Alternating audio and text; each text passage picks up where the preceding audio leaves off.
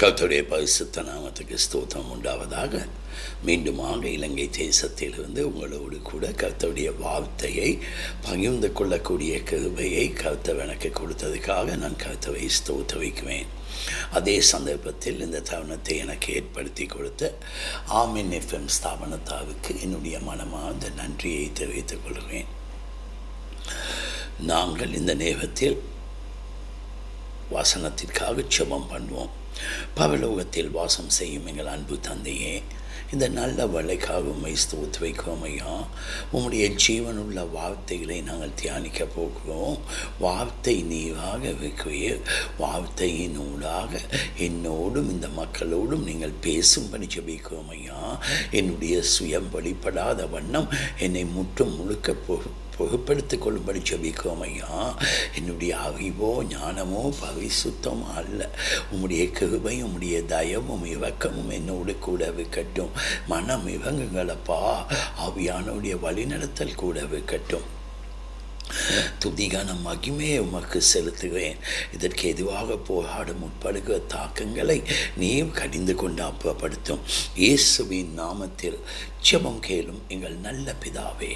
ஆமேன் ஆமேன் கர்த்தருடைய பரிசுத்த நாமத்துக்கு ஸ்தோத்திரம் உண்டாவதாக கடந்த ஒரு சில நாட்களாக எங்களுடைய இலங்கை அதாவது இந்த நாட்களில் உலகம் முழுவதும் ஏற்பட்டிருக்கிற சூழ்நிலையை வைத்து உங்களோடு கூட பேசிக்கொண்டிருந்தேன் இன்று நான் யோஷாவுடைய புத்தகத்தில் இருபத்தி நாலாவது அதிகாரத்தில் பதினைந்தாவது வசனத்தில் யோசுவா சொல்லுகிற ஒரு வார்த்தையை வைத்து அதாவது ஒரு வசனத்தை வைத்து நான் உங்களோடு கூட பேச விரும்புகிறேன். காரணம் என்னவென்றால் நாங்கள் கர்த்தவுக்குள்ளாக எங்களுடைய குடும்பம் கட்டப்பட வேண்டும் என்பது கர்த்தவுடைய நோக்கமாக இருக்கிறது. அத்தோடு கூட அது மாத்திரமல்ல எனது அருமையான தேவனுடைய பிள்ளையே மி- விசேஷமாக நாங்கள் பார்ப்போமானால் ஒரு காரியத்தை நாங்கள் நினைவில் வைத்துக் கொள்ளலாம்.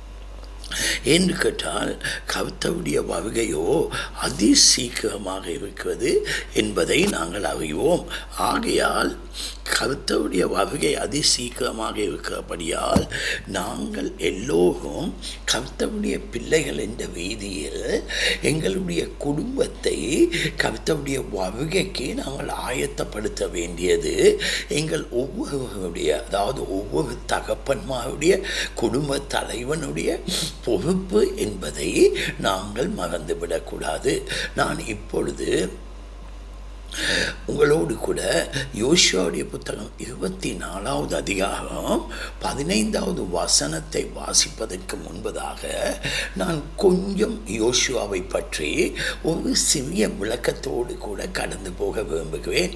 யோசுவா கிட்டத்தட்ட ஐம்பத்தி மூன்று ஆண்டுகள் அவன் எகிப்தின் அடிமைத்தனத்தில் இருந்தவன் அத்தோடு கூட எனது அருமையான தேவனுடைய பிள்ளைகளே ஐம்பத்தி ஐந்தாவது வயதில் அவன் ஐம்பத்தி மூன்று ஆண்டுகள் யோசுவா அடிமைத்தனத்தில் இருந்தான்.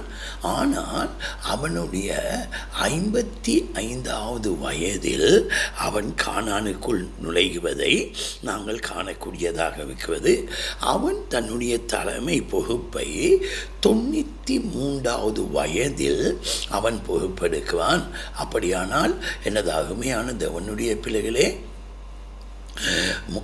மோசையுடைய நாற்பது வருட அரசாட்சி வழிநடத்தலுக்கு பின்பதாக அவன் தொண்ணூற்றி மூன்றாவது வயதில் அவன் தலைமைத்துவத்தை பொறுப்பெடுக்குவான் அத்தோடு கூட அது மாத்திரமல்ல அவன் இந்த வா இந்த வார்த்தையை சொல்லும் பொழுது அவனுக்கு நூற்றி பத்து வயது என்பதை நாங்கள் மறந்து கூட விடக்கூடாது. நான் இப்பொழுது முக்கியமாக உங்களோடு கூட இந்த யோசியாவுடைய புத்தகத்தில் இருபத்தி நாலாவது அதிகாரத்தில் பதினைந்தாவது வசனத்தை நான் வாசிக்க விரும்புகிறேன். கருத்தவை சேவிக்குவது உங்கள் பார்வைக்கு ஆகாததாய் கண்டால் பின்னை யாரை சேவிப்பீர்கள் இது ஒரு கேள்வியாக இருக்கிறது. ஏனென்றால் அவன் சொல்லுகிறான் கருத்தவை சேவிப்பது உங்களுக்கு ஆகாது அதாவது உங்களுக்கு விருப்பம் இல்லாவிட்டால் நீங்கள் யாரை சேவிப்பீர்கள் என்று இன்று சேவிப்பீர்கள் என்று இன்று தெரிந்து கொள்ளுங்கள். இன்னைக்கு நீங்கள் அதாவது காணானுக்குள் போனதுக்கு பிறகு இன்று ஒரு சரியான ஒரு தீர்மானத்திற்குள் வாகுங்கள் நீங்கள் கருத்தவை சேமிப்பீர்களா இல்லாவிட்டால் வேணிய விக்கிரகங்களை சேமிப்பீர்களா என்று ஒரு தீர்க்கமான முடிவுக்கு வருமாறு அவன் அழைக்கிறான். அத்தோடு கூட நதிக்கு அப்பத்து அப்பத்தில் உங்கள் பிதாக்கள் சேவித்த தேவர்களை சேவிப்பீர்களோ? அப்படியானால் எனது அருமையான தேவனுடைய பிள்ளையே அவன் என்ன சொல்லுகிறான் என்றால் ஆப்ரகாம் ஈசாக்கு யாக்கோபு ஆப்ரகாம் நதிக்கு அப்புறத்திலிருந்து அவன் அழைக்கப்பட்டவன் என்று நாங்கள் காண்கிறோம். அப்படியானால் எனது அருமையான தேவனுடைய பிள்ளைகளே இவன் முக்கியமாக அவன் என்ன சொல்லுகிறான் என்றால் நீங்கள் நதிக்கு அப்புறத்தில் உள்ள தேவர்களை சேவிப்பீர்களோ அல்லாவிட்டால் நீங்கள் எகிப்தில் இருந்த இருக்கும் பொழுது எகிப்தில் நீங்கள் சேவித்த விக்கிரகங்களை சேவிப்பீர்களோ? ஆனால் சேவித்து எகிப்திலும் சேவித்த தேவர்களை அகற்றிவிட்டு கருத்தவையே சேவிங்கள். எனது அருமையான தேவனுடைய பிள்ளையே? எனது அருமையான தேவனுடைய பிள்ளையே? முக்கியமாக இந்த பதினைந்தாவது வசனத்தை நான் சொல்லுவான் நீங்கள் வாசம் பண்ணுகிற தேசத்தின் குடிகளாகிய எமோகியவின் தேவர்களை சேவிப்பீர்களோ? நானும் என் வீட்டாகுமோ என்றால் கர்த்தரையே சேவிப்போம். நானும் என் வீட்டாகுமோ என்றால் கர்த்தரையே சேவிப்போம். என்ன சொல்லப்படுகிறதென்றால் எனது அருமையான தேவனுடைய பிள்ளையே ஆபிரகாம் தான் நதிக்கு அப்புறத்தில் இருக்கும் பொழுது அவன் விக்கிரக ஆராதனைக்காரன் என்று சொல்லப்படுகிறது. அதற்கு பின்பு இந்த இஸ்ரபேல் ஜனங்கள் நானூற்றி முப்பது வருடங்கள் அவர்கள் எகிப்தின் அடிமைத்தனத்தில் இருந்த நாட்களில் எகிப்திய தெய்வங்களை சேவித்தவர்கள். அதற்கு பின்பதாக இப்பொழுது கானானின் த- கானானி கானான் தேசத்துக்குள் இவர்கள் பிரவேசித்திருக்கிறார்கள்.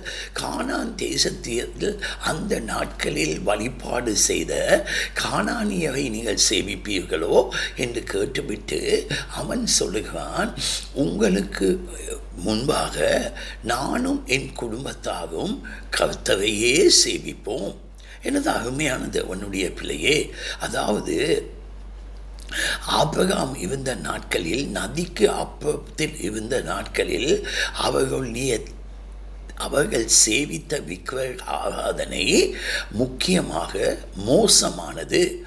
அத்தோடு கூட அது மாத்திரமல்ல எகிப்துக்குள் வந்ததற்கு பின்பு அவர்கள் ஆராதித்த விக்கிரக ஆராதனை படும் மோசமானது. ஆனால் காணானியர்களுடைய வழிபாடோ அதைவிட பயங்கர படும் மோசமானது. இப்படி மூன்று கட்டம் கட்டமாக அவன் சொல்லிவிட்டு நானும் என் குடும்பத்தாரும் கர்த்தவையே சேவிப்போம். எனது அருமையான தேவனுடைய பிள்ளைகளே நான் ஆரம்பத்தில் சொன்னேன் இந்த பதினைந்தாவது வசனத்தில் ஒரு கேள்வியை கேட்கிறான் இந்த கேள்வியை யாரை பார்த்து கேட்கிறான் எனது அருமையான தேவனுடைய பிள்ளைகளே இந்த கேள்வியை அவன் யாரை பார்த்து கேட்கிறான் என்று நான் மேலோட்டமாக சொல்லிவிட்டு அதற்கு பின்பு இதே இருபத்தி நாலாவது அதிகாரத்தில் நாங்கள் மூன்றாவது வசனத்திலிருந்து பதினேழாவது வசனம் வரை வாசிக்கும் பொழுது கருத்த அவர்களுடைய வாழ்க்கையில்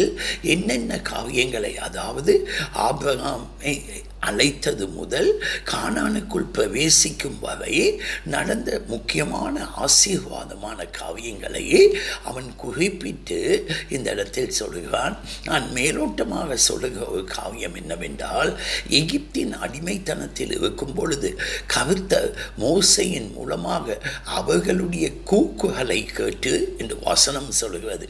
யாத்ராகமத்தின் புத்தகத்தில் நாங்கள் பார்க்கும் பொழுது எங்களுக்கு காணக்கூடியதாக இருக்கிறது. கருத்த இஸ்ரவேல் ஜனங்களுடைய கூக்குகளை கேட்டு அபகாமோடும் ஆபகாமோடும் ஈசாக்கோடும் யாக்கோபோடும் கூட பண்ணிய உடன்படிக்கையை அவர் நினைவு கூர்ந்து அவர்களை விடுவிக்கும் வண்ணமாக அவர் இவங்கினார் என்று நாங்கள் பார்க்கிறோம்.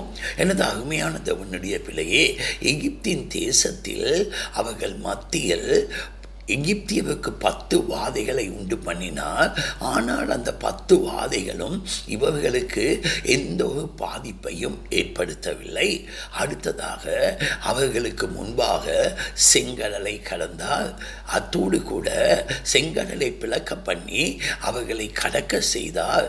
செங்கடல் பிளந்த வேளையில் அவர்களை பின்தொடர்ந்த பாகோனின் சேனையை அவர் அப்படியே நீவில் மூழ்க பண்ணினார். அவர்களுக்கு முன் முன்பாக இருந்த எவிகோ கோட்டைகளை அவர் துதியின் மூலமாக அதை தகர்த்தெறிந்தார்.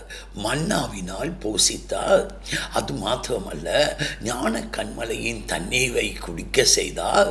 அவர்களுடைய வாழ்க்கையில் அவர்கள் நட்டாத கட்டாத தேசத்தில் அவர்கள் போய் குடியிருக்கவும் அதில் இருக்க பழங்களையும் அனுபவிக்க செய்தது கடைசி சந்தர்ப்பத்தில் ஆனால் அவர்களுக்கு முன்பாக அக்கினி ஸ்தம்பமாகவும் மேக ஸ்தம்பமாகவும் அவர்களை வழிநடத்தினார். இத்தனை நன்மையான உண்மையான காரியங்களை செய்த அதை அனுபவித்த இஸ்ரவேல் ஜனங்களை பார்த்து தான் கேட்கிறார் நீங்கள் யாரை சேமிப்பீர்கள்?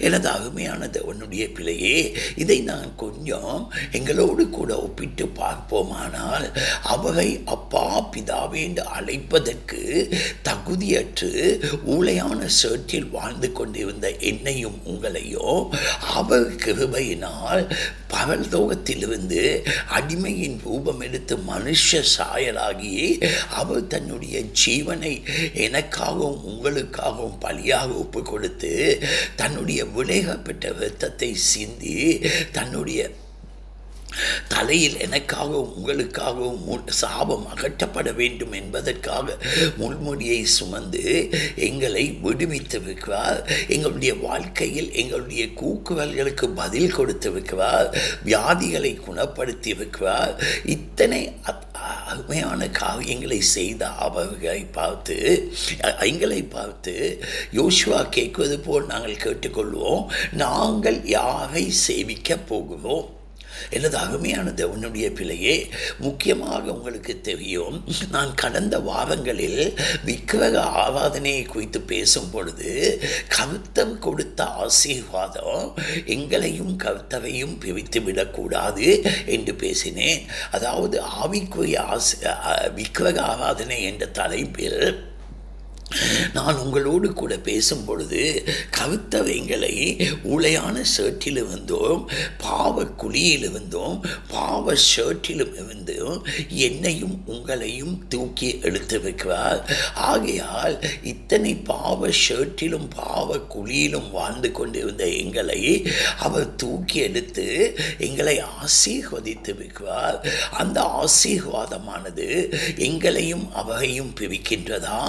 என்ற ஒரு கேள்வியை எங்களுக்கு முன்பாக நாங்கள் வைப்போமானால் முக்கியமாக நாங்கள் ஒரு காவியத்தை நாங்கள் காணலாம். எனது அகமையான தேவனுடைய பிள்ளையே நான் முக்கிய முதலாவதாக உங்களோடு கூட உபாகமத்தின் புத்தகம் பத்தாவது அதிகாரம் உபாகமத்தின் புத்தகம் பத்தாவது அதிகாரம் நான் உங்களோடு கூட பனிரெண்டாவது வசனத்தை வாசிக்க விரும்புகிறேன். உபாகமத்தின் புத்தகம் பத்தாவது அதிகாரம் பனிரெண்டாவது வசனம்.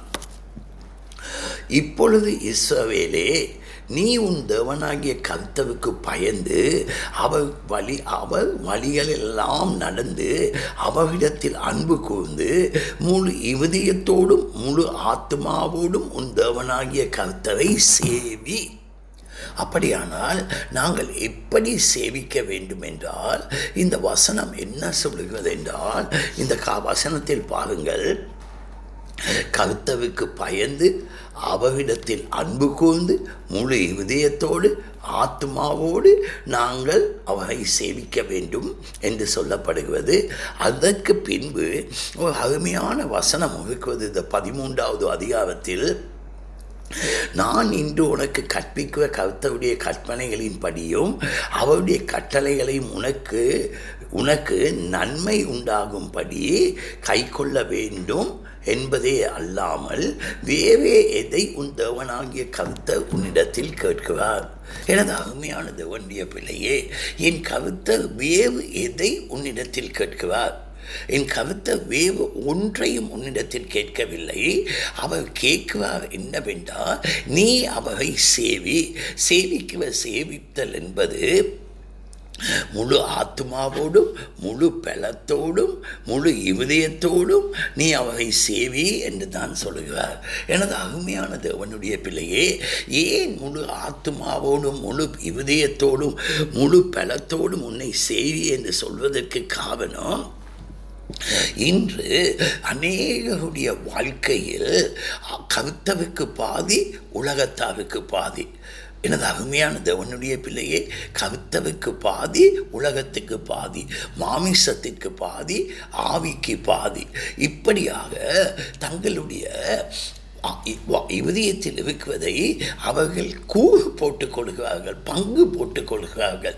எனது அருமையான தேவனுடைய பிள்ளையே அவர் சொல்லுகிற காவியம் என்னவென்றால் உன் முழு இருதயத்தோடும் முழு ஆத்துமாவோடும் நீ என்னை சேவி. சேவிக்கும் பொழுதும் அதில் இன்னொரு காவியம் என்னவென்றால் பதிமூன்றாவது வசனம் நான் இன்று உனக்கு கற்பிக்கிற கருத்தருடைய கற்பனைகளையும் அவருடைய கட்டளைகளையும் உனக்கு நன்மை உண்டாகும்படி அவைகளை கைக்கொள்ள வேண்டும். அவ அதிலும் அவர் என்னத்தை சொல்லுகிறார் என்றால் உனக்கு நன்மை உண்டாகும்படி நீ சேவி. வேவியாவுக்கும் நன்மை உண்டாகும்படி அல்ல. உனக்கும் உன் குடும்பத்திற்கும் நன்மை உண்டாகும்படி நீ என்னை சேவி என்று சொல்லுகிறார். அதிலும் எனது அருமையான தேவனுடைய பிள்ளையே அவர் எங்களுடைய நலத்தை தான் நோக்குகிறாவே ஒழிய அவருடைய நலத்தை நோக்கவில்லை. அவருடைய அவருக்காக அவர் எதையும் கேட்கவில்லை. அத்தோடு கூட சொல்லுகிறார் இதை தவிர உன்னிடத்தில் நான் எதை கேட்குவேன்? உன்னிடத்தில் உன் தேவனாகிய கருத்தை உன்னிடத்தில் எதை கேட்கிறார்? என்று இருக்கிறது. அப்படியானால் நீ மீட்டெடுக்கப்பட்ட ஜனமாகிய நானும் நீங்களும் எகிப்திலிருந்து வெளியே கொண்டு வரப்பட்ட அந்த இஸ்ரவேல் ஜனங்களைப் போல உலகத்திலும் உலகத்தின் காரியங்களிலும் மீட்டெடுக்கப்பட்ட ஜனங்களாகிய நானும் நீங்களும் எதை செய் சேவிக்கிறோம் கருத்தவை சேவிக்கிறோமா அப்படி சேவிப்போமாண்டால் அது முழுமையாக ஒப்பு கொடுக்க வேண்டும் என்று எதிர்பார்க்கவே ஒழிய பாதி பாதி அல்ல. உலகத்திற்கு பாதி கர்த்தவுக்கு பாதி அல்ல. மாமிசத்துக்கு பாதி ஆவிக்கு பாதி அல்ல. குடும்பத்துக்கு பாதி சொந்த குடும்ப தேவைகளுக்கு பாதி மிகுதி கருத்தவுக்கு அல்ல. எனது அருமையான தேவனுடைய பிள்ளையே அவர் அதிலும் நாங்கள் ஆசீர்வாதமாக இருக்க வேண்டும் என்பதுதான் அவனுடைய நோக்கமாக இருக்கிறது. அது மாத்திரமல்ல எனது அருமையானது அவனுடைய பிள்ளையே யோசுவா இருபத்தி நாலு பதினைஞ்சில் பின்ன யார் சேவிப்பீர்கள்? என்று நீங்கள் தெரிந்து கொள்ளுங்கள். யோசுவா இந்த இடத்தில் சொல்லுகிறான் இதிலும் அவர் உங்களுடைய வாழ்க்கையில் செய்த எல்லா நன்மையான காரியங்கள் நீங்கள் நினைத்து பார்த்து நீங்கள் யாரை சேவிக்க போகிறீர்கள் என்பதை நீங்கள் தெரிந்து கொள்ளுங்கள். சாய்ஸ் உங்களுடையதாக இருக்கட்டும். நாங்கள் நான் யாரையும் கட்டாயப்படுத்த மாட்டேன். நானோ நானும் என் குடும்பத்தாரும் கருத்தவை சேவிப்போம். என்று அவன் சொல்லுகிறான். இதே இருபத்தி நாலாவது அதிகாரத்தில் நாங்கள் மூன்றாவது வசனத்திலிருந்து பார்ப்போமானால் மூன்றாவது வசனம் உங்கள் நதிக்கு அப்புறத்தில் இருந்த உங்கள் தகப்பனாகிய ஆபராமை அழைத்து கொண்டு வந்து அவனை கானான் தேச தேசமெங்கும் சஞ்சரித்து அவன் சந்ததியை திரட்சியாக்கி அவனுக்கு ஈசாக்கை கொடுத்தேன். அடுத்ததாக அப்படியே நாங்கள் பார்க்க போமானால் ஈசாக்கு யாக்கோபை கொடுத்தேன்.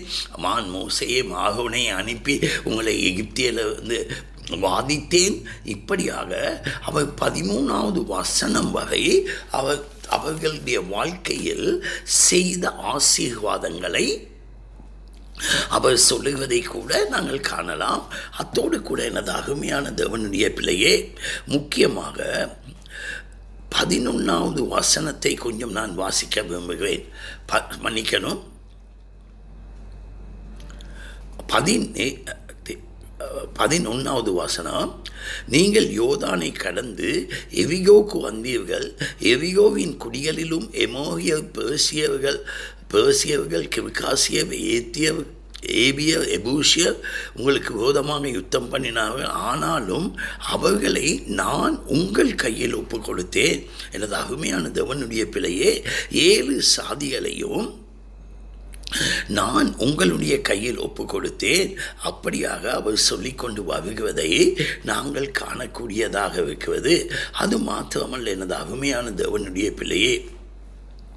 அவர் இத்தனை காரியங்களை செய்தது அந்த இருபத்தி நாலாவது அதிகாரத்தில் நாங்கள் தொடர்ச்சியாக காணக்கூடியதாக இருக்கிறது. அது மாத்திரமல்ல எனது அருமையான தேவனுடைய பிள்ளையே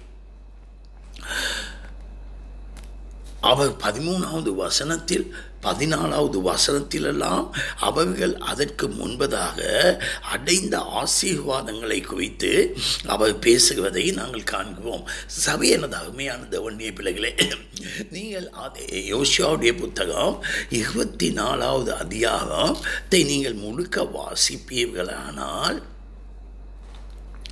நான் அவர் எங்களுடைய வாழ்க்கையில் செய்த எல்லா காவியங்களையும் நாங்கள் அமைந்து கொள்ள முடியும். இத்தனையும் செய்த கருத்தருக்கு முன்பதாக அவர் சொல்லுகிறார் நீங்கள் இப்பொழுது யாரை சேவிக்கப் போகிறீர்கள்.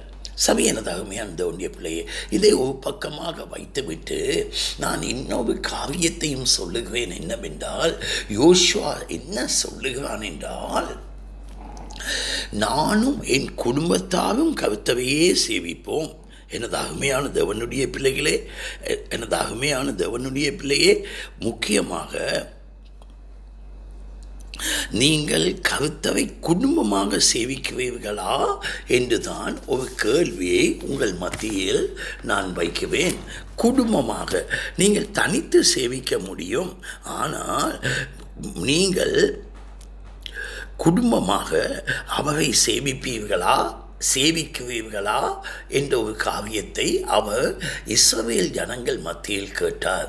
ஆனால் இந்த இடத்தில் இந்த வசனத்தின் மூலமாக நான் உங்களோடு கூட கொஞ்சம் சிறிது பேச விரும்புகிறேன். நானும் என் குடும்பத்தாகும் அதாவது நானும் என் வீட்டாகுமோ கவித்தவையே சேவிப்போம். அப்படியானால் குடும்பத்தார் என்ற அர்த்தம். இதிலிருந்து நான் காண்கின்ற ஒரு காவியம் என்னவென்றால் யோசுவா அந்த குடும்பத்தை குடும்பத்தின் தலைவனாக இருந்தான். குடும்பத்தின் தலைவனாக இருந்தான்.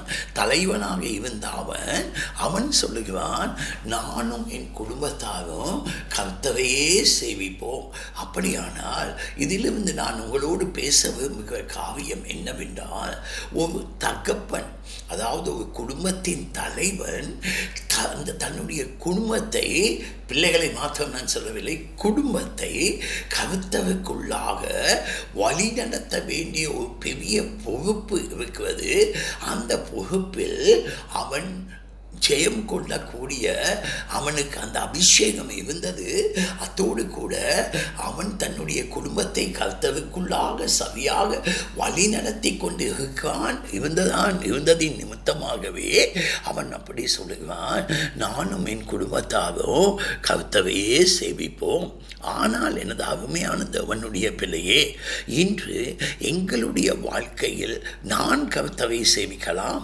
நான் கருத்தவை சேவித்தாலும் என் மனைவியை கர்த்தருக்குள்ளாக நான் வழிநடத்தக்கூடியவனாக இருக்குவேனா இல்லாவிட்டால் என்னுடைய பிள்ளைகளை நான் கவித்தவைக்குள்ளாக வழிநடத்தக்கூடியவனாக இருக்கிறேனா எனது அருமையான தேவனுடைய பிள்ளையே ஒரு தலைவன் அதாவது வீட்டில் இருக்க ஒரு தகப்பன் தன்னுடைய பிள்ளைகளையும் தன்னுடைய குடும்பத்தையும் ஆதாயப்படுத்தி கொள்ளாமல் அவன் என்ன ஊழியம் செய்தாலும் அந்த ஊழியத்தில் எந்த விதமான ஒரு பிரயோஜனமும் இல்லை என்று தான் நான் சொல்லுவேன்.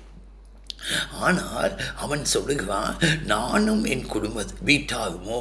நாங்கள் சவித்துவத்தை நாங்கள் பார்ப்போமானால் என் கருத்தர் ஒரு தனி மனிதனை அல்ல ஒரு குடும்பத்தை தான் கருத்தர் தெரிந்து கொள்கிறார். அவர் நோவாவை அழிப்பதற்கு முன்னா முன் முன்பதாக நோவா அவருடைய பார்வையில் நீதிமானாக கண்டான் ஆனாலும் நோவாவின் நிமித்தமாக அவர்களுடைய குடும்பத்தில் இருக்கிற எட்டு பேரை அவர் வச்சித்தார் லோத்தின் நிமித்தமாக லோத்துடைய மனைவியையும் அவளுடைய ரெண்டு பிள்ளைகளையும் அவளை அவகையும் அதாவது மொத்தம் நாலு பேரை அவர் காப்பாற்ற சித்தம் கொண்டார். ஆனால் லோத்துடைய மனைவியோ அவள் பின்னிட்டு பார்த்ததின் நிமித்தமாக உப்பு தூணானால் இதை கேட்டுக்கொண்டிருக்க எனது அருமையான தேவனுடைய பிள்ளையே நான் என்ன சொல்லுவேன் என்றால் கிறிஸ்தவத்தில் நீ மாத்திரம் வச்சிக்கப்பட்டால் அதில் பிரயோஜனம் இல்லை என்று அதில் பிரயோஜனம் இல்லை என்று நான் சொல்லவில்லை.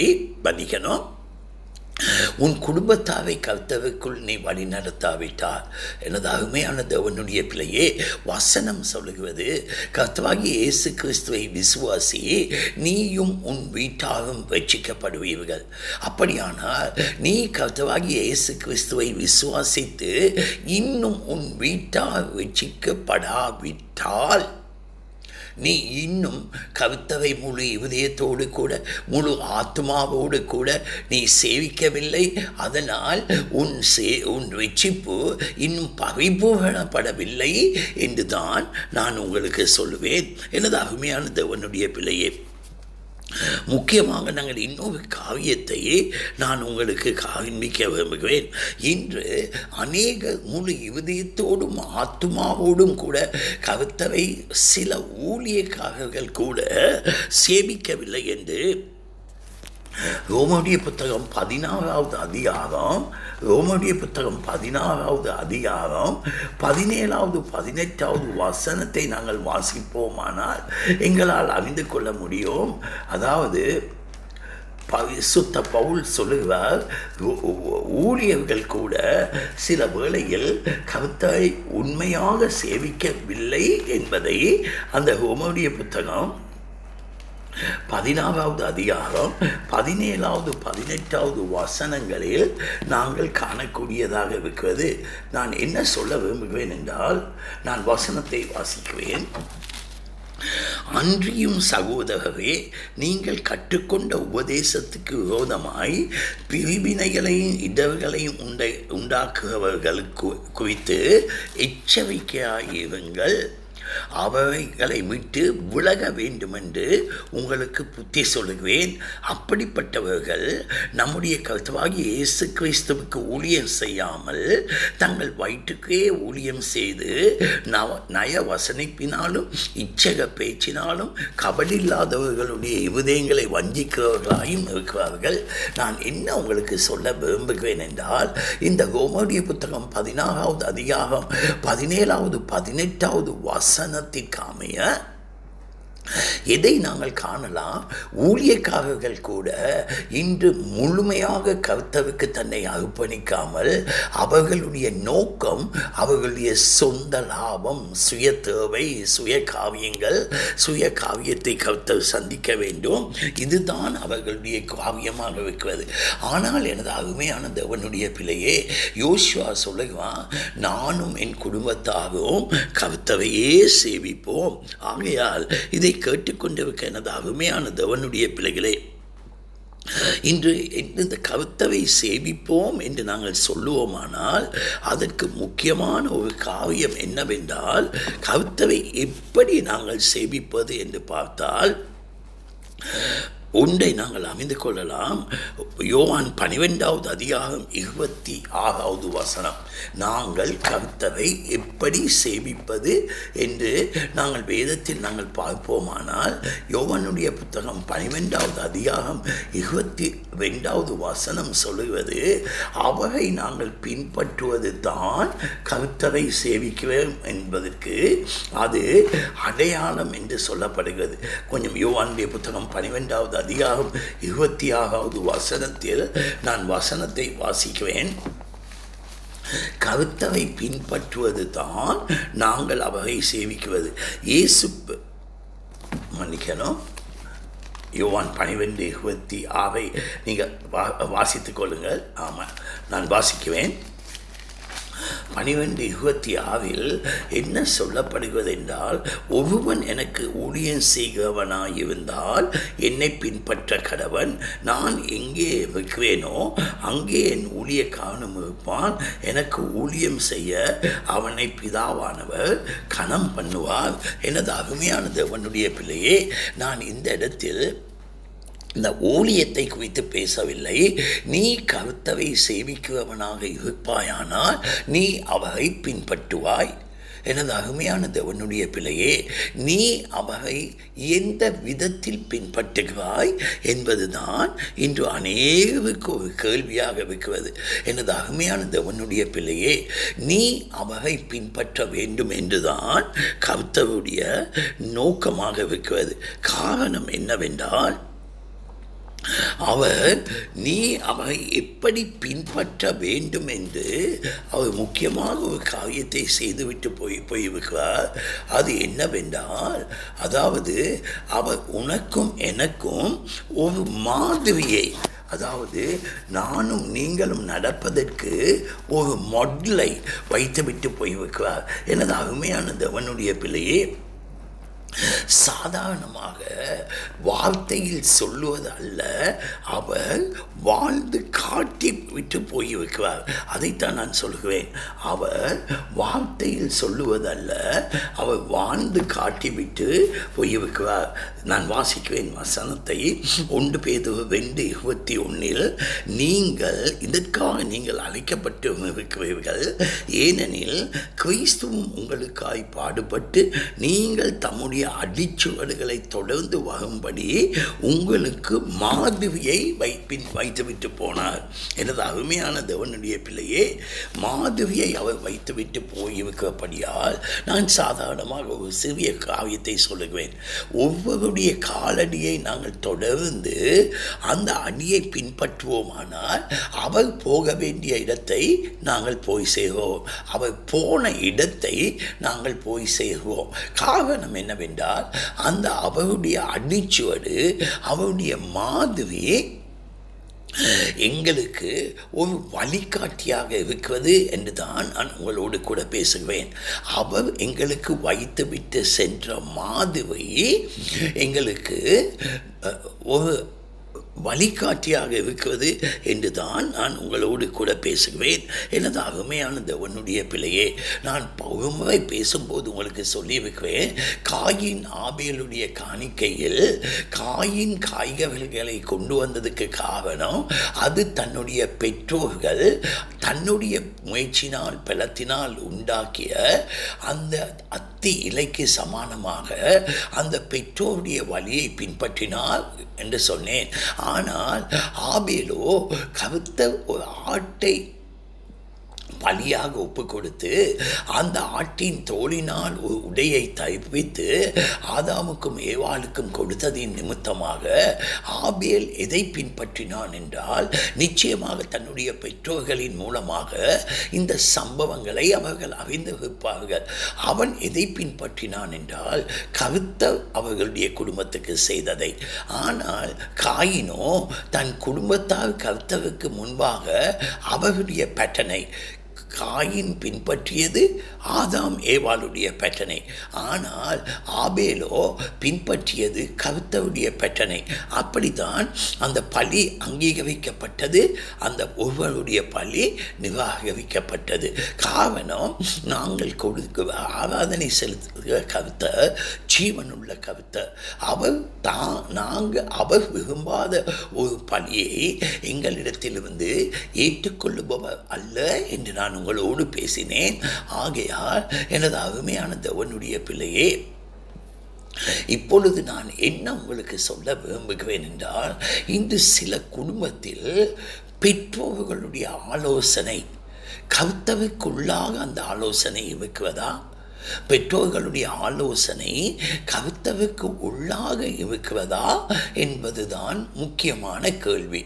எனது அருமையான தேவனுடைய பிள்ளையே உன்னுடைய பெற்றோராக இருக்கலாம். ஆனால் பெற்றோர் சொல்லுகிற ஆலோசனையை கூட வசனம் என்ன சொல்லுகிறது என்றால் எபேசியர் ஆறு ஒன்றை நாங்கள் பார்ப்போமானால் எபேசியர் ஆறு ஒன்றை பார்ப்போமானால் அந்த ஆலோசனை கருத்தவுக்குள்ளான ஆலோசனையாக இருந்தால் நீ கீழ்ப்படிய வேண்டுமே ஒழிய வசனத்தை வாசிக்குவேன் பிள்ளைகளே உங்கள் பெற்றோருக்கு கருத்தவுக்குள் கீழ்ப்படியுங்கள். இது நியாயம்.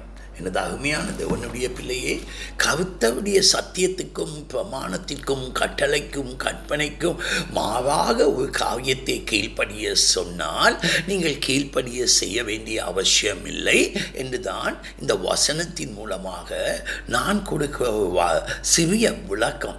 ஆனால் எனது அருமையான தேவனுடைய பிள்ளையே இன்று அநேக குடும்பத்தாருடைய குடும்ப அதாவது அநேகருடைய இளம் தம்பதிகளுடைய இல்லக வாழ்க்கையை நாங்கள் எடுத்துக்கொள்வோமானால் அவர்களுடைய பிரிவினைக்கு பெற்றோர் கொடுக்கிற ஆலோசனையும் ஒரு காரணமாக இருக்கிறது. ஏனென்றால் ஒரு பெற்றோர் தன்னுடைய பிள்ளையை தன்னுடைய த பிள்ளையை திருமணம் செய்து கொடுத்து விட்டதுக்கு பின்பு ஆணோ பெண்ணோ திருமணம் செய்து கொடுத்து விட்டதுக்கு பின்பு அவர்களுடைய வாழ்க்கையை அமைத்துக் கொள்வதற்கு அவர்களுடைய வாழ்க்கையை வழிநடத்துவதற்கு அவர்களுக்கு சுயாதீனம் கொடுக்க வேண்டும்.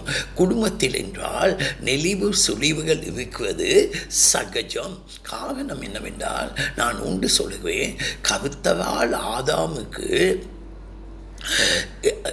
ஆதாமுக்கு கொண்டு வந்து கொடுக்கப்பட்ட துணைவியையே ஆதாம் சொல்லுகிறான் என்னவென்றால் நீ தந்தை ஸ்திரீயின் நிமித்தமாக நான் பாவம் செய்தேன். அப்படியானால் எனது அருமையான தேவனுடைய பிள்ளையே அந்த இடத்தில் ஆதாம் ஏவாளுடைய பலவீனத்தை சுற்றி காண்பிப்பதோடு கூட கருத்தவையும் அவன் பலவீன அவன் தவறு செய்தார் என்று அவன் காண்பிக்க முயற்சிக்கிறான்.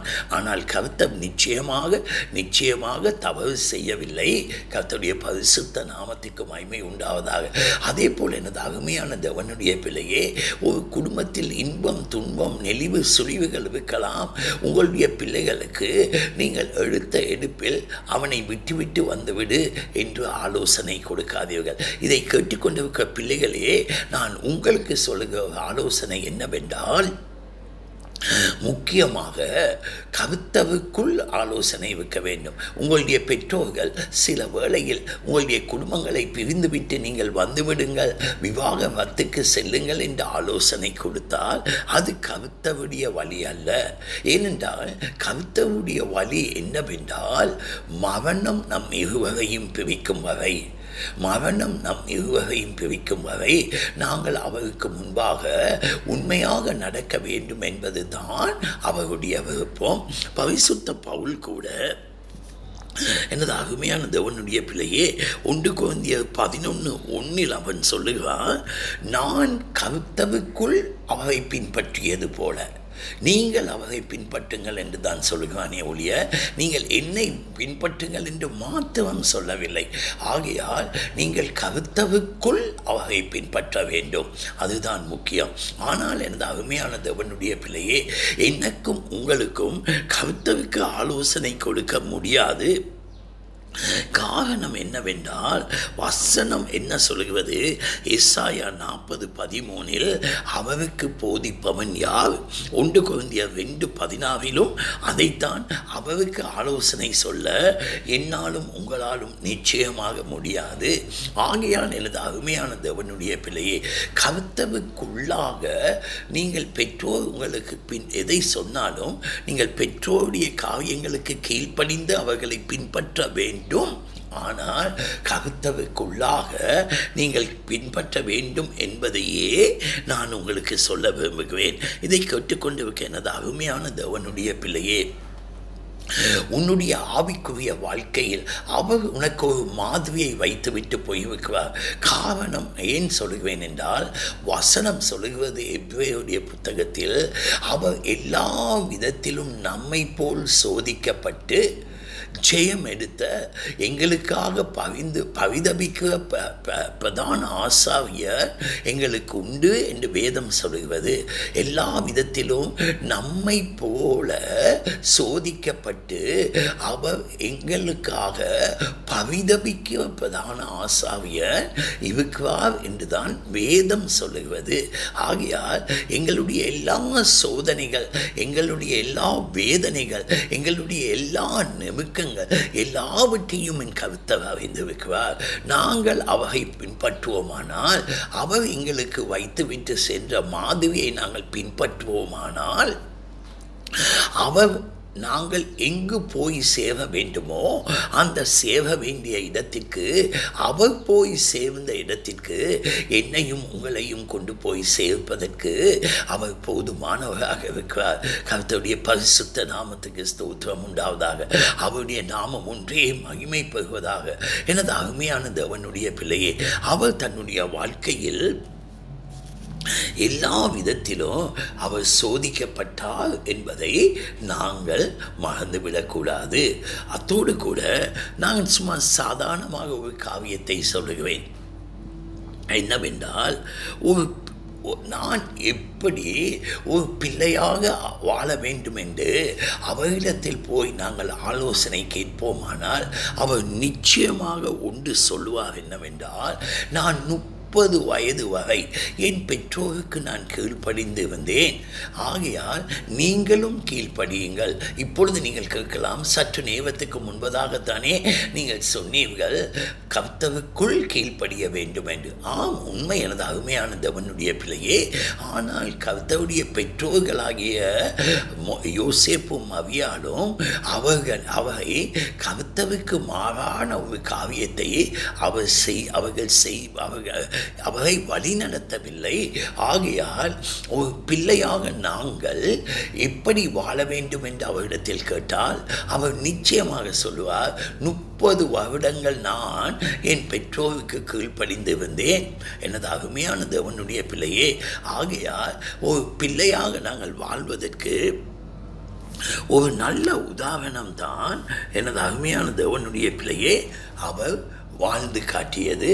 நான் ஒரு கணவனாக வாழ வேண்டும் என்று நான் எப்படி ஒரு கணவனாக வாழ்வது என்று கேட்டால் அவர் அழகாக சொல்லுவார் எபேசியுடைய புத்தகத்தில் ஐந்தாவது அதிகாரத்தில் இருபத்தி ஏழாவது வசனத்தில் அவர் சொல்லுவார் கரைத்துவை முதலானவைகள் ஒன்றும் இல்லாமல் பரிசுத்தமும் பிழையற்றதுமான மகிமையுள்ள சபையாக அதை தமக்கு முன் நிறுத்திக் கொள்வதற்கு தம்மை தாமே அதற்கு ஒப்பு கொடுத்தால் அப்படியானால் எனது அருமையான தேவனுடைய பிள்ளையே நான் என்ன சொல்லுகிறேன் என்றால் உன் குடும்பத்தை கவைத்தவை அற்ற ஒரு குடும்பமாக கவித்தவுக்கு முன்பாக ஒரு கவைத்தவையற்ற குடும்பமாக வழிநடத்துவதற்கு நீ உன்னை ஒப்பு கொடுக்க வேண்டும். உன்னுடைய ஆசாபாசங்களை நீ ஒடுக்கி உன்னை ஒப்பு கொடுக்க வேண்டும். ஒரு கணவனாக ஒரு நல்ல கணவனாக இருப்பதற்கு அவர் கொடுக்க ஆலோசனை தான்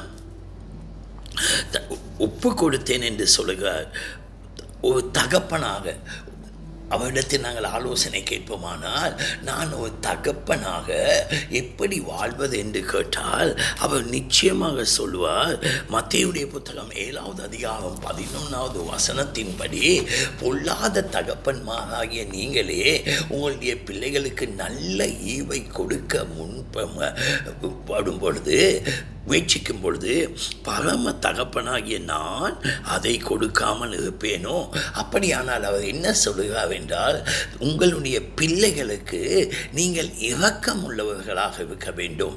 அதைத்தான் அவர் சொல்லுகிறார் ஒரு தகப்பன் தன்னுடைய பிள்ளை மீது இரக்கமுடையவனாக இருக்க வேண்டும் என்பதுதான் அவருடைய போதனையாக இருக்கிறது. ஆகையால் இதை கேட்டுக்கொண்டிருக்க எனது அருமையான தேவனுடைய பிள்ளையே நாங்கள் முக்கியமாக நாங்கள் பார்ப்போமானால் எதிரிகளுக்கு முன்பாக நாங்கள் எப்படி இருக்க வேண்டும் என்று கேட்டால் அவர் நிச்சயமாக சொல்லுவார் அவர்களுக்கு முன்பாக நான் மயிவு கத்தரிக்கப்படாத ஒரு ஆட்டை போல அமைதியாக இருந்தேன் என்று அவர் நிச்சயமாக சொல்லுவார். சத்துருவுக்கு முன்பாக வாய் திறக்காத ஒரு ஆட்டுக்குட்டியைப் போல நான் இருந்தேன் என்று சொல்லுவார். பாவிகளாகிய நாங்கள் பாவிகளோடு கூட எப்படி நாங்கள் ஊழியம் செய்ய வேண்டும் என்றால் இவக்கம் உள்ளவர்களாக நாங்கள் இருக்க வேண்டும் என்று அவர் நிச்சயமாக சொல்லுவார். எனது அருமையான தேவனுடைய பிள்ளையே ஊழியனாக நான் எப்படி ஊழியம் செய்ய வேண்டும் என்று கேட்டால் அவர் சொல்லுவார் உன்னுடைய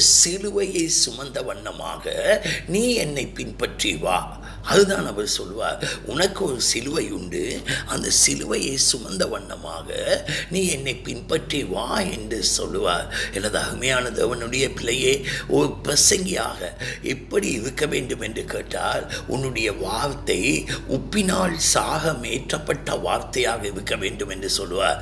இதை கேட்டுக்கொண்டிருக்க எனது அருமையான தேவனுடைய பிள்ளையே என்னுடைய வாழ்க்கையிலும் உங்களுடைய வாழ்க்கையிலும் பின்பற்றுவதற்கு ஒரே ஒரு ரோல் மாடல் இருப்பார் ஆனால் அவர் நிச்சயமாக கருத்துவாகிய இயேசு கிறிஸ்துவே ஒழிய வேறு யாரும் இல்லை. காரணம் அவர் வார்த்தை நான் சொல்லவில்லை. வாழ்ந்து காட்டி சென்று வைக்கிறார் வாழ்ந்து காட்டிவிட்டு சென்று வைக்கிறார் எனது அருமையான தேவனுடைய பிள்ளையே கடைசியாக முடிப்பதற்கு முன்பதாக ஒரு ஆலோசனையை உங்களுக்கு சொல்லுகிறேன். அந்த ஆலோசனை என்னவென்றால் நீங்கள் யாரிடத்திலாவது போய் ஆலோசனை கேட்பீர்களானால் ஆவிக்குரியவர்களாக இருக்கலாம் பாஸ்டர்ஸ்மாக இருக்கலாம் ஆவிக்குரிய ரீதியில் ஆலோசனை சொல்லுகிறவர்கள் யாராக இருக்கலாம் யாராக இருந்தாலும் ஒன்றை நீங்கள் மறந்து விடாதீர்கள் அவர்களுடைய தனிப்பட்ட வாழ்க்கை அவர்களுடைய குடும்ப வாழ்க்கை அவர்களுடைய ஊழிய வாழ்க்கை அவர்களுடைய சபை வாழ்க்கை கருத்தவுடைய வார்த்தைக்கு கீழ்ப்படிந்ததாக இருக்கிறதா? அவர்களுடைய வாழ்க்கையில் கருத்தவுடைய நாமம் மகிமைப்பகும் வண்ணமாக சாட்சி உள்ள வாழ்க்கை இருக்கிறதா? அந்த சாட்சி உள்ள வாழ்க்கை இல்லாவிட்டால் நீங்கள் அவர்களுடைய ஆலோசனையை புறம்பே தள்ளுவது நல்லது என்று நான் சொல்லுகிறேன். அத்தோடு கூட தாவீது கூட தன்னுடைய மகனாகிய சாலமோனுக்கு அவன் என்ன சொல்லுகிற ஆலோசனையை நாங்கள் ஒன்று நாள் ஆகமத்தின் புத்தகம் இருபத்தி எட்டாவது அதிகாரம் ஒன்பதாவது வசனத்தை நாங்கள் பார்ப்போமானால் அவன் தன்னுடைய மகனுக்கு கூட கொடுக்கிற ஆலோசனை என்னவென்றால் அவன் சொல்லுவான் அவனை நீ உண்மையான இருதயத்தோடு சேவி அதுதான் அவன் கொடுக்க ஆலோசனை.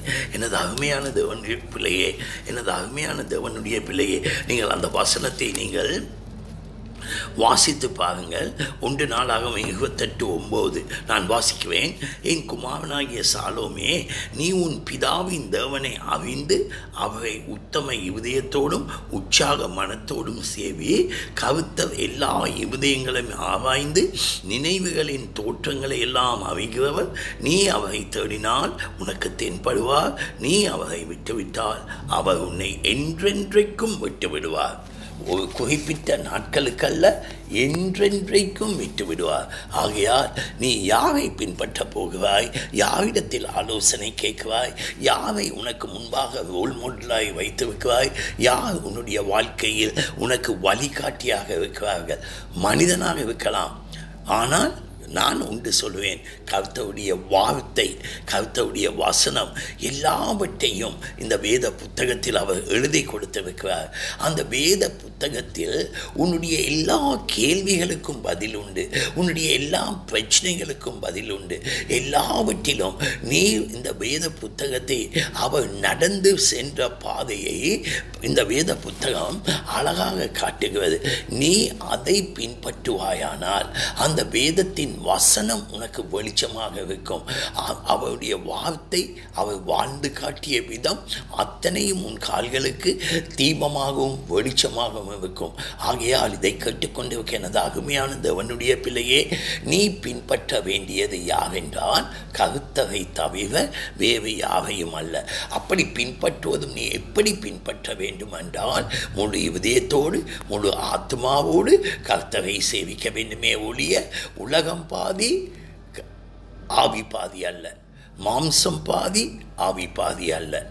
ஆகையால் முழு இதயத்தோடும் முழு பலத்தோடும் நீ அவரை சேவிப்பாயானால் அவர் நிச்சயமாக உன்னுடைய வாழ்க்கையில் எல்லாவற்றிற்கும் அவர் கூட இருந்து உன்னை வழி நடத்துவார். நீ அவரை சேவிப்பதற்கு அவரை நீ தேடுவாயானால் அவர் நிச்சயமாக உனக்கு தென்படுவார். நீ அவரை விட்டுவிட்டால் நீ அவகை விட்டுவிட்டால் சதா காலங்களிலும் அவர் உன்னை விட்டு விடுவார் ஆகையால் எனது அருமையான தேவனுடைய பிள்ளையே இந்த கடைசி காலத்தில் வந்திருக்கிற நானும் நீங்களும் அவரால் நாங்கள் கைவிட்டு விடப்படாதபடிக்கு அவர் எனக்கும் உங்களுக்கும் முன்பாக வைத்துவிட்டு சென்ற அந்த பாதையை பின்பற்ற கடவோம். அந்த பாதையின் ஊடாக நடந்து அவருடைய வருகையில் நாங்கள் எடுத்துக்கொள்ளப்படுவதற்கு நாங்கள் ஆயத்தமாக இருப்போம் எந்த நாட்கள் இந்த நாட்களில் அவருடைய வகையை அதி சீக்கிரம் என்பதை எல்லாமே அப்பட்டமாக வெளிப்படுத்தி கொண்டு இருக்கிறது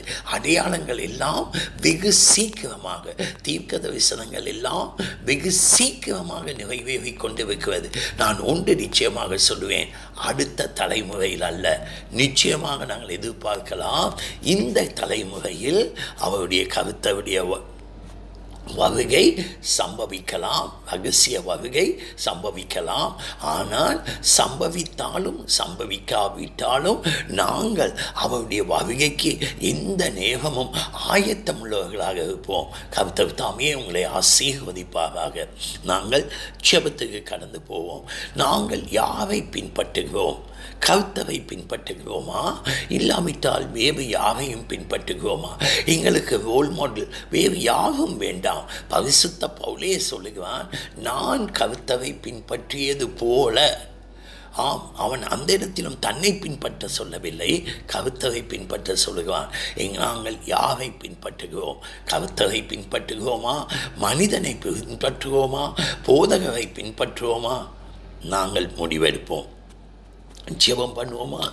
பரலோகத்தில் வாசம் செய்யும் எங்கள் அன்பு தந்தையே இந்த அருமையான வேலைக்காக உண்மை ஸ்தோத்துவிக்கிறோம் இந்த நாட்களில் நாங்கள் யாரை பின்பற்ற வேண்டும் என்று நீ எங்களோடு கூட பேசியதற்காக உண்மை ஸ்தோத்துவிக்கிறோம் நாங்கள் பின்பற்றி ந- நீ எங்களுக்கு அடிச்சுவட்டை வைத்துவிட்டு சென்று வைக்கிறீர் அந்த அடிச்சுவட்டில் நடப்பதற்கு நீ எங்களுக்கு கிருபை பொழியும் படிச்சபிக்கிறோம் ஆண்டவையே ஓ நாங்கள் எங்களை வெகுத்து உம்முடைய பாதத்தில் பாதையில் ஓட நீ எங்களுக்கு கிருபை பொழியும் படிச்சபிக்கிறோம் உலகம் பாதி அப்பா ஆவிக்குரிய காரியங்கள் பாதி அல்ல. முழுமையாக முழு இருதயத்தோடு கூட நாங்கள் உண்மை சேவிப்பதற்கு நீர் எனக்கும் இந்த கேட்டுக்கொண்டிருக்க ஒவ்வொரு பிள்ளைகளுக்கும் நீர் கிருபை பொழியும்படி செபிக்கிறோம் எங்களுடைய பலத்தாலோ பராக்கிரமத்தாலோ அல்ல உம்முடைய ஆவியினாலும் உம்முடைய கிருபையினாலும் ஆகும் அப்பா. நீர் கிருபையாக எங்களை வழிநடத்தி நாங்கள் உம்முடைய வருகையில் எடுத்துக்கொள்ளப்படுவதற்கு எங்களுக்கு ஒத்தாசையாக நீர் வரும்படி செபிக்கிறோம் ஆண்டவையே ஆமென் எஃப்எம் ஸ்தாபனத்தாவுக்காக உண்மை ஸ்தோத்திரிக்கிறோம். உம்முடைய தயவுள்ள ககம் அவர்களுக்கு ஒத்தாசையாக இருந்து உம் இந்த ஊழியமானது உலகம் எங்கும் பிரகாசிப்பதற்கு நீர் கிருபை பொழியும்படி ஜபிக்கும் ஊழியம் செய்கிற ஒவ்வொரு தேவ பிள்ளைகளையும் ஆசீர்வதியுங்கள். எதுவாக போராடுகிற தாக்கங்களில் இருந்து எல்லா தீமைக்கும் விலக்கி காத்துக்கொள்ளுங்கள் உம்முடைய கிருபை கூட விற்கட்டும் அவருடைய தேவைகளில் உம்முடைய ககம் கூட விற்கட்டும் குறைவுகளை நிறைவாக்க நீர் போதுமானவராக அதற்காக ஸ்தோத்திரம். துதிகான மகிமையை உமக்கு செலுத்துகிறோம். இயேசுவின் நாமத்தில் நீர் பெருக வேண்டும் நாங்கள் சிறுக வேண்டும். இயேசுவின் நாமத்தில் உம்முடைய பரிசுத்த நாமம் ஒன்றே மகிமை பெறட்டும். சகல துதியான மகிமையை நாங்கள் உமக்கு செலுத்துகிறோம். இயேசுவின் நாமத்தில் ஜெபம் கேளும் எங்கள் நல்ல பிதாவே. ஆமேன் ஆமேன். கர்த்தருடைய பரிசுத்த நாமத்துக்கு ஸ்தோத்திரம் உண்டாவதாக. கர்த்தருக்கு சித்தமானால் நான் அடுத்த வாரம் மீண்டும் ஒரு பகுதியோடு கூட உங்களை வந்து சந்திக்கிறேன் அது வரைக்கும் நம்முடைய பரலோக பிதாவாகிய தேவனுடைய அன்பும் கர்த்தவாகிய இயேசு கிறிஸ்துடைய கிருபையும் சமாதானமும் தேற்றவாளனாகிய பரிசுத்த ஆவியானவருடைய வழிநடத்தல் உங்கள் அனைவர் மீதும் என்றென்றும் வலுவாதபடி தங்குவதாக. ஆமேன் ஆமேன் ஆமேன். என்னோடு கூட நீங்கள் தொடர்பு கொள்ள விரும்பினால் என்னுடைய இலங்கை தேசத்தின் குவைட் இலக்கமான நைன் ஃபோர் டபுள் ஒன்னோடு கூட two five four six two three seven two five four six two three seven இல்லாவிடில் என்னுடைய கையடக்க தொலைபேசி இலங்கை தேசத்தின் குவைட் இலக்கமான நைன் ஃபோர் டபுள் ஒன்னோடு கூட triple seven five six nine eight two six triple seven five six nine eight two six. இல்லாவிடில் sound of salvation ஃபேஸ்புக்கு போய் எங்களுடைய பேஜை நீங்கள் லைக் பண்ணினால் அதில் எங்களை குறித்த விவரங்கள் உங்களுக்கு அறிந்து கொள்ளலாம். கருத்தவுடைய கிருபையின் காலம் உங்களோடு கூட என்றென்றுக்கும் வலுவாதபடி தங்குவதாக. ஆமேன் ஆமேன் ஆமேன். thing.